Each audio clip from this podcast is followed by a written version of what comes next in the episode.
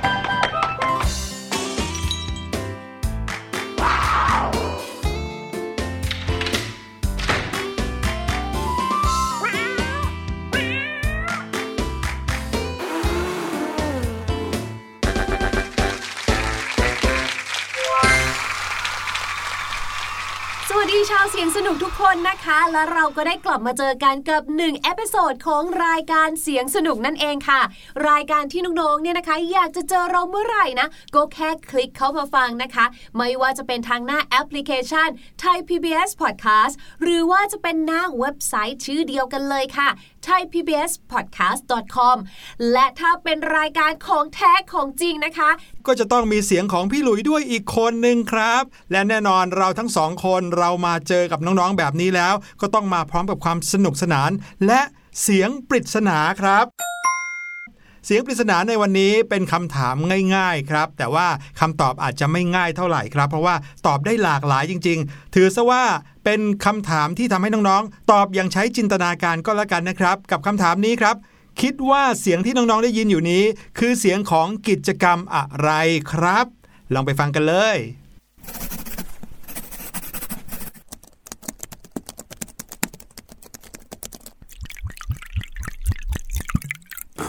โอ้โห พี่หลุยขาที่ถามว่ากิจกรรมอะไรเนี่ย มันเหมือนตอบได้หลายอย่างเลยนะ เพราะว่าเท่าที่พี่ลูกเจี๊ยบฟังเนี่ย มีหลายเสียงเหลือเกินอะเนอะใช่แล้วครับน้องๆเหมือนอย่างที่พี่ลูกเจี๊ยบบอกเลย นับดูดีๆเนี่ยเหมือนจะมีหลายกิจกรรมอยู่ในนี้นะครับ แต่รวมๆกันแล้วเนี่ย คิดว่าพี่หลุยที่เป็นคนทำเสียงเหล่านี้ให้น้องๆได้ยินเนี่ยนะครับกำลังทำกิจกรรมอะไรอยู่ ลองเดาดูนะครับ แล้วเราจะกลับมาเฉลยกันแน่นอนครับ แต่ว่าตอนนี้นะคะ พาน้องๆมาเรียนรู้เรื่องราวที่น่าสนุกสนานกันดีกว่าค่ะ วันนี้นะเราจะมาเรียนแบบคนที่เขาเนี่ยได้ชื่อว่าเป็นอัจฉริยะของโลกเลยนะคะอืมนั่นก็คือพี่ลูกเจี๊ยบเองพี่ลูกเจี๊ยบครับ พูดถึงอัจฉริยะของโลกแล้วเนี่ย พี่หลุยว่ามี ชื่ออีกหลายชื่อเลยนะ ที่จะนึกได้ก่อนชื่อพี่ลูกเจี๊ยบเนี่ยฮะถูกต้องอ่าค่ะโอเค พี่หลุยอาจจะยอมรับว่าพี่ลูกเจี๊ยบก็เป็นอัจฉริยะคนหนึ่งนะครับพูดพูดดี แต่ถ้าพูดถึงอัจฉริยะของโลกคนแรกที่พี่หลุยนึกถึงเนี่ยเป็น อัลเบิร์ตไอน์สไตน์ครับ ใช่ ถูกต้องแล้วค่ะ หลังๆเนี่ยมีคนพูดชื่อเขาหลายคนเหมือนกันจนะริง จากที่ก่อนหน้านี้น้องๆ อาจจะไม่รู้จักไม่คุ้นเคย แต่พอได้ยินคนในครอบครัวเนาะอาจจะพูดถึงผู้ชายคนนี้เยอะมากขึ้น อาจเริ่มมีการตั้งคำถามว่า ใครอะอืมดาราเหรอ หรือว่าเป็นอินฟลูเอนเซอร์คนใหม่หรือเปล่าอัลเบิร์ตไอน์สไตน์ก็คือ นักวิทยาศาสตร์ชื่อก้องโลกเลยละครับ วันนี้พี่หลุยและพี่ลูกเจี๊ยบแอบไปหลังบ้านของอัลเบิร์ตไอน์สไตน์มา ไปแอบส่องดูว่านิสัยของเขาเนี่ยหรือว่าพฤติกรรมที่เขาทำเป็นประจำอะมีอะไรบ้าง เผื่อว่าเราจะทำเหมือนเหมือนๆเขา แล้วจะได้ฉลาดกลายเป็นนักวิทยาศาสตร์ ชื่อก้องโลกเหมือนเขาได้บ้าง นั่นนะสิรวมไปถึงเรื่องของงานวิจัยที่มีคนเขาค้นพบครับ แล้วก็น่าสนใจมากๆเลย เกี่ยวกับเรื่องของสมอง ทักษะแล้วก็ความฉลาดของเราครับ เป็นเรื่องราวเกี่ยวกับความจริงที่ว่า คนที่เขาทำอาชีพหรือว่าหน้าที่ที่ดูเหมือนจะต้องใช้ความฉลาดมากๆ เช่นพวกวิศวกร หรือว่านักบินอวกาศ หรือว่าอย่างคุณหมอผ่าตัดที่ผ่าตัดระบบประสาทอะไรเงี้ย ถ้าพูดแค่นี้ก็จะรู้สึกโอ้โห จะต้องเก่งมาก ฉลาดมากแน่นอน แต่มีงานวิจัยที่ค้นพบว่าคนที่ทำอาชีพเหล่านี้เนี่ย อาจจะไม่ได้ฉลาดมากไปกว่าคนทั่วไปสักเท่าไหร่เลยอืมรวมไปถึงนะคะเรื่องราวของการงีบหลับด้วยค่ะ วันนี้พี่ลูกเจี๊ยบกับพี่หลุยจะชวนน้องๆนะคะ ไปงีบหลับค่ะ งีบแบบตื่นมาปุ๊บนะคะ เป็นอัจฉริยะเลย โอ้โห น่าสนใจจริง ๆ ตามเราทั้งสองคนมาเลยครับ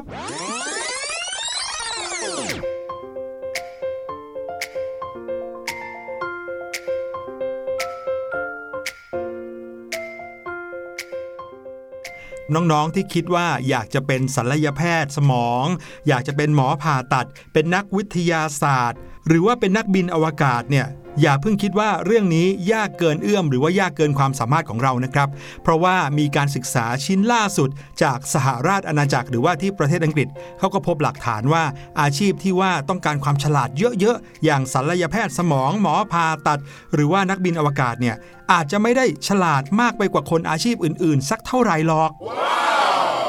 โดยที่ทีมนักวิจัยในอังกฤษครับเขาศึกษาเรื่องนี้ โดยให้วิศวกรการบินและอวกาศถึง 329 คนนะครับ มารวมกับศัลยแพทย์ระบบประสาท ชื่อดังเลยอีก 72 คน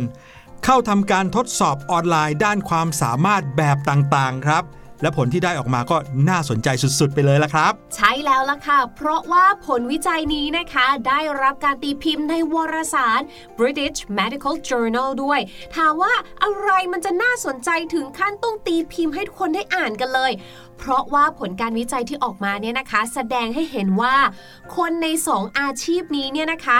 มีความแตกต่างแค่ไม่กี่อย่าง จากคนทั่วๆไปค่ะ ซึ่งในที่นี้นะคะอย่างที่เล่าให้ฟังเนาะว่า เขาเนี่ยทดสอบนะคะกับคนอังกฤษนั่นเองค่ะ งานวิจัยชิ้นนี้นะคะมีขึ้นเนี่ยก็เพื่อที่จะค้นหาว่า เอ๊ะ อาชีพไหนเนาะที่มีความฉลาดมากที่สุดเลย เพื่อให้เราเนี่ยรู้ว่าเอ๊ะสังคมเนี่ยนะ มองคนในอาชีพแบบนี้เนี่ยนะคะ แตกต่างหรือว่าสอดคล้องกับความเป็นจริงหรือไม่พูดง่ายๆก็คือเหมือนที่พี่หลุยบอกนั่นแหละค่ะว่า ถ้าเราเนี่ยเนาะหรือแม้กระทั่งบางทีพี่ลูกเจี๊ยบก็เป็นนะ เวลาที่เพื่อน หรือบางทีลูกศิษย์มาบอกว่าโอ้ยเนี่ยหนูได้เป็นหมอแล้วโอ้หนูเนี่ยนะ ได้ไปเป็นวิศวกรออกแบบสร้างบ้านแล้ว เราจะมีความรู้สึกว่าโอ้โห เด็กเหล่านี้หรือว่าคนกลุ่มเนี้ยเขาเก่งจังเลยเขาฉลาดจังเลยอะ่ะอืมโดยเฉพาะใครนะคะ ที่มีความเชี่ยวชาญหรือว่ามีความสามารถในเรื่องของตัวเลขหรือว่าวิทยาศาสตร์เนี่ยรู้สึกว่าเขาเก่งสุดๆไปเลยเนี่ยแหละค่ะงานวิจัยนี้ต้องการที่จะตรวจสอบทดสอบตรงนี้เนี่ยแหละค่ะว่าเอ๊ะ การที่เรามองอาชีพของคนที่เก่งเลขเก่งวิทย์เนี่ยว่าเขาฉลาดฉลาดเนี่ยอุ้ยในเรื่องทั่วๆไปเนี่ยถึงขั้นว่าเขาฉลาดแตกต่างจากคนทั่วไปเลยหรือเปล่านะคะ จากความตั้งใจของงานวิจัยนี้ที่จะค้นหาว่าอาชีพไหน คืออาชีพที่คนทำอาชีพนั้นจะต้องฉลาดที่สุด ปรากฏว่าเขาไม่ได้พบว่าอาชีพไหนคนจะต้องฉลาดที่สุดนะครับ แต่กลับพบว่าอาชีพที่ดูเหมือนว่าจะต้องฉลาดมากๆเนี่ย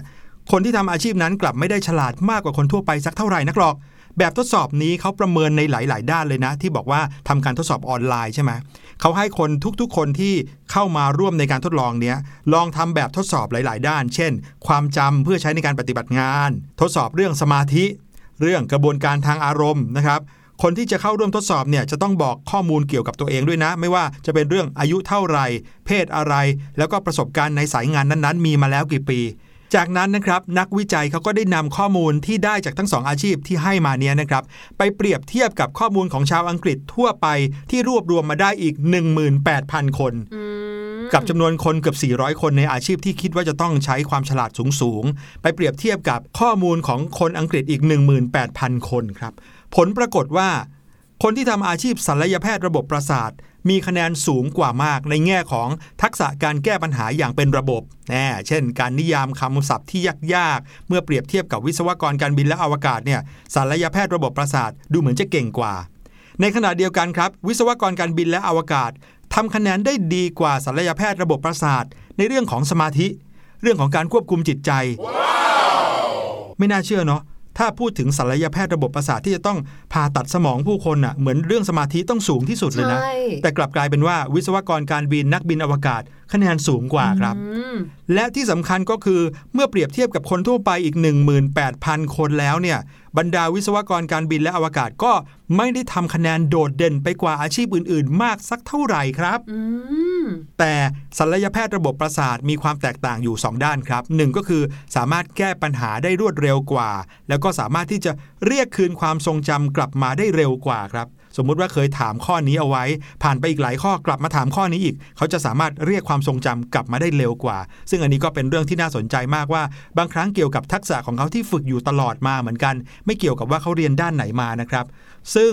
ทักษะที่เขาฝึกอยู่ตลอดเนี่ยบางทีไม่ได้เกี่ยวกับอาชีพอย่างเดียวครับน้องอืมๆแต่ไปเกี่ยวกับงานอดิเรกที่เขาทำด้วย ไม่แน่ใจเหมือนกันนะคะ ว่าการงีบหลับเนี่ยจะถือเป็นงานอดิเรกอย่างหนึ่งได้หรือเปล่าคะพี่หลุยพี่หลุยเนี่ยใช้การงีบหลับเป็นงานอดิเรกบ่อยๆเลยฮะใช่มาอุ้ยแต่อยากบอกนะว่า จงทำต่อไปค่ะพี่หลุย เพราะว่ามันอาจจะเป็นประโยชน์จริง ๆนะคะ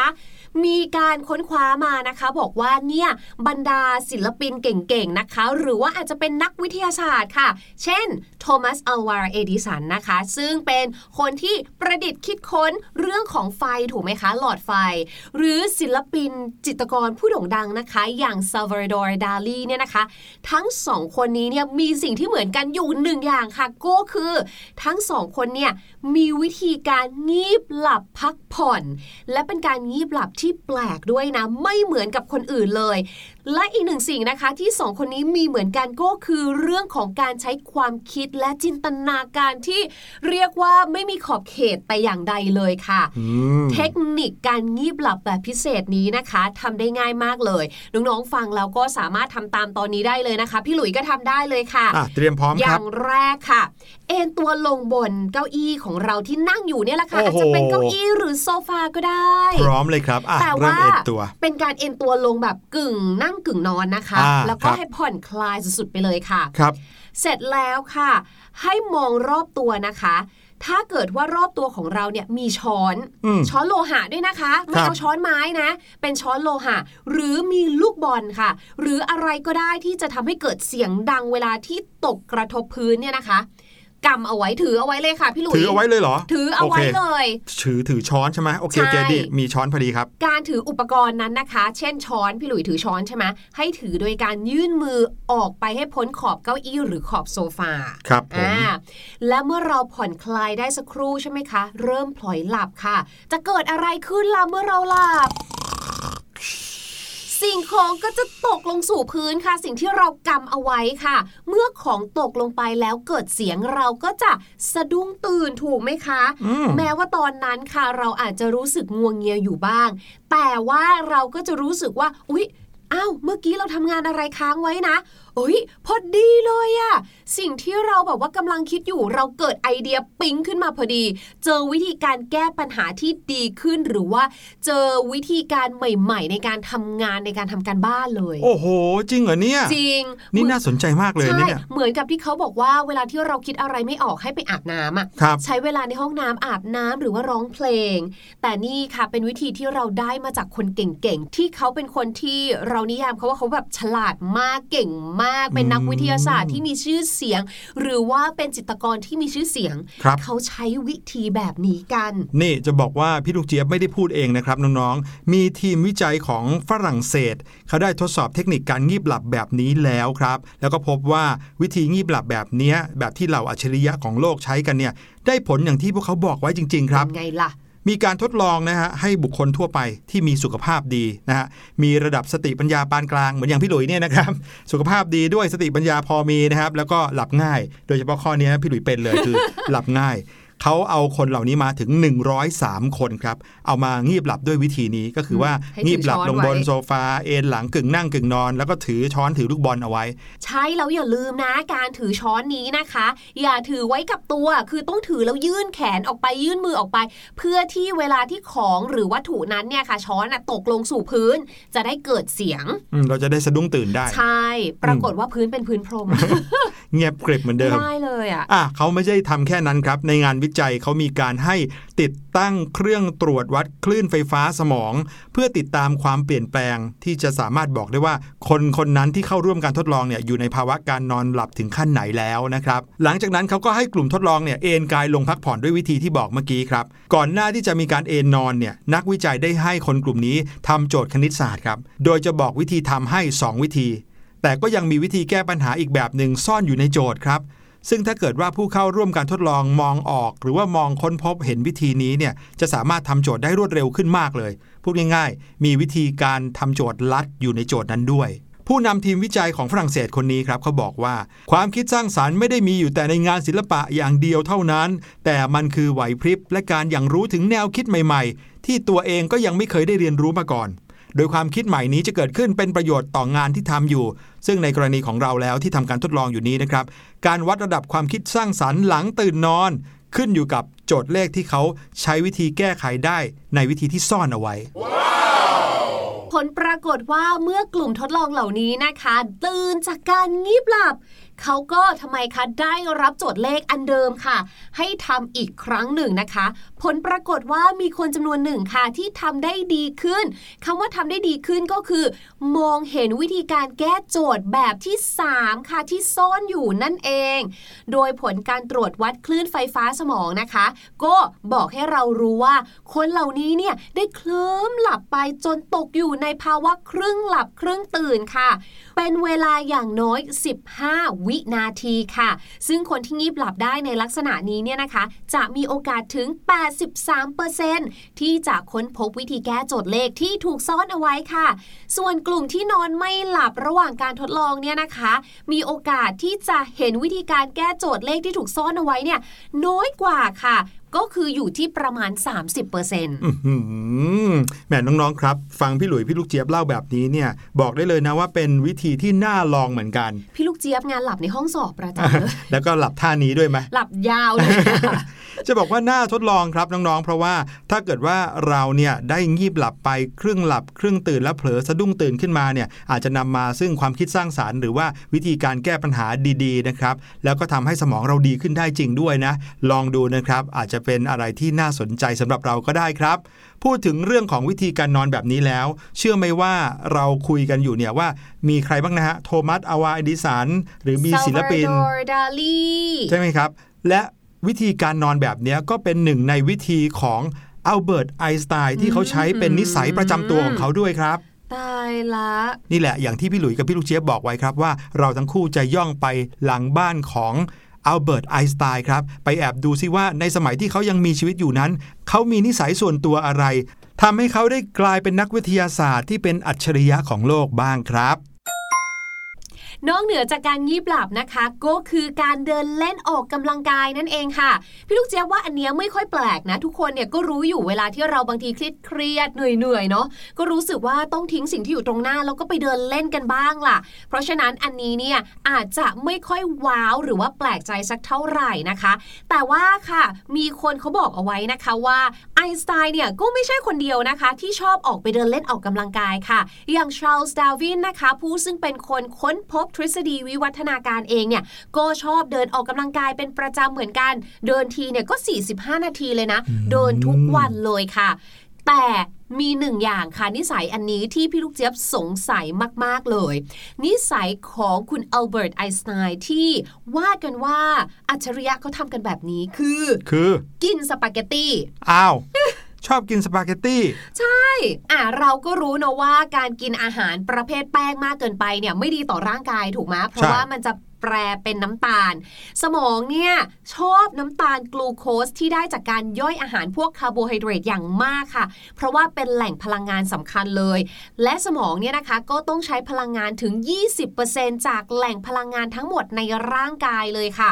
ดังนั้นเนี่ยนะคะ ถ้าเราอดแป้งหรือว่ากินแป้งน้อยเกินไปเนี่ยก็อาจจะทำให้เราเนี่ยปวดหัวได้ ความจำก็จะแย่ค่ะ เขาก็เลยว่ากันว่า นิสัยของอัลเบิร์ตไอน์สไตน์ในการกินสปาเกตตีที่ซึ่งเป็นเส้นที่ทำมาจากแป้งทั้งนั้นเลยเนี่ย อันนี้อาจจะเป็นเคล็ดลับเบื้องหลังที่ทำให้เขาเนี่ย สมองไม่ล้าใช้สมองได้อย่างเต็มที่ก็ได้นะ อื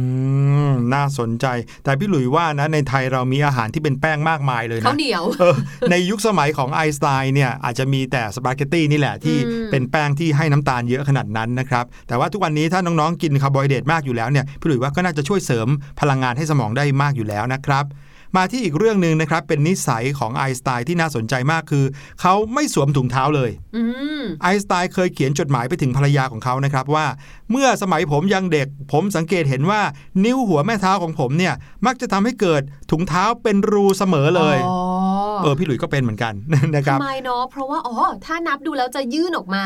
อาจจะเป็นไปได้ว่ามกกว่านิ้วอื่นๆนะเล็บของนิ้วเท้าอืมโดยเฉพาะอย่างยิ่งนิ้วโป้งเนี่ยนะครับอาจจะยาวแล้วไปขูดไปถูกับถุงเท้าใช่ซึ่งอยู่ในรองเท้าด้วยขูดถูบ่อยๆ ก็อาจจะทำให้เส้นใยถุงเท้าบาง แล้วก็ทะลุเป็นรูได้ หลาย ๆ คนก็เป็นพี่หลุยส์เชื่อนะครับ แต่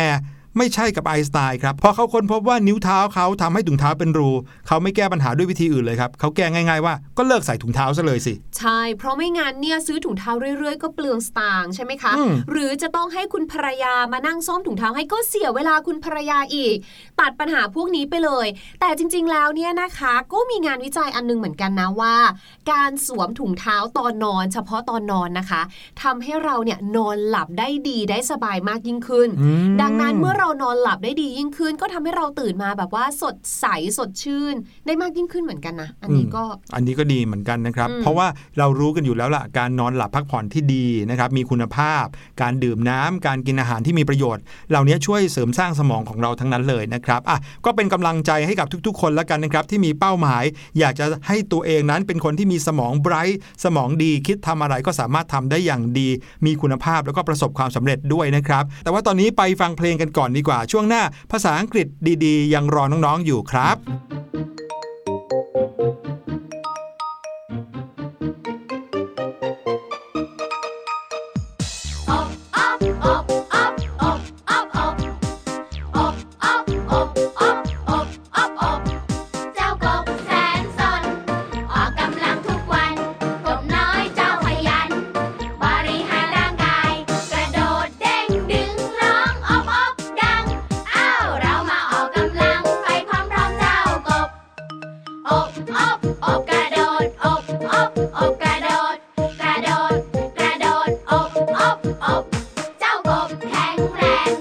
Ciao.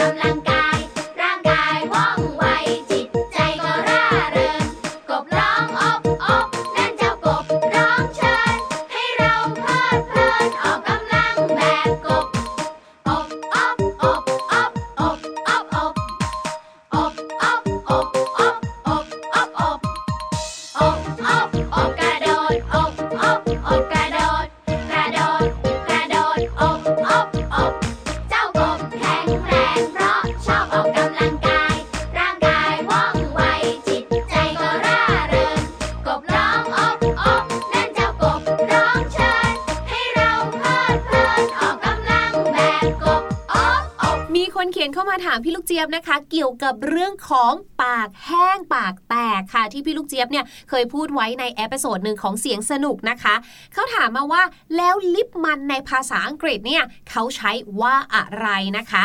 คำว่าลิปมันในภาษาอังกฤษนะคะ ใช้คำว่า chap เหมือนกันเลยค่ะ C H A P chap นะคะ แต่ไม่ใช่แค่ chap เฉยๆค่ะ ต้องมีคำว่า stick ด้วยนะคะ S T I C K stick เพราะว่าคำว่า stick เนี่ยมันแปลว่าแบบเหมือนแท่งนะคะ chap stick เนี่ยก็เลยแปลว่าลิปมันนั่นเองค่ะ เดี๋ยวเดี๋ยวเดี๋ยวพี่ลูกเจี๊ยบ chap stick เนี่ยไม่ใช่ตะเกียบเหรอครับ อันนั้น chopstick อ๋อโอ้ chap stick ลิปมัน chopstick ใช่ตะเกียบ ใช่ หรือบางคนค่ะอาจจะใช้คำว่า lip balm ก็ได้เหมือนกันค่ะ เพราะว่าคำว่า B A L M balm เนี่ยนะคะ เหมือนกับว่าเป็นลิปมันที่มันอยู่ในถ้วยในกระปุกอะค่ะ ที่เราต้องเอานิ้วถูๆแล้วก็มาทาที่ปากเรามาเฉลยเสียงปริศนากันดีกว่าครับ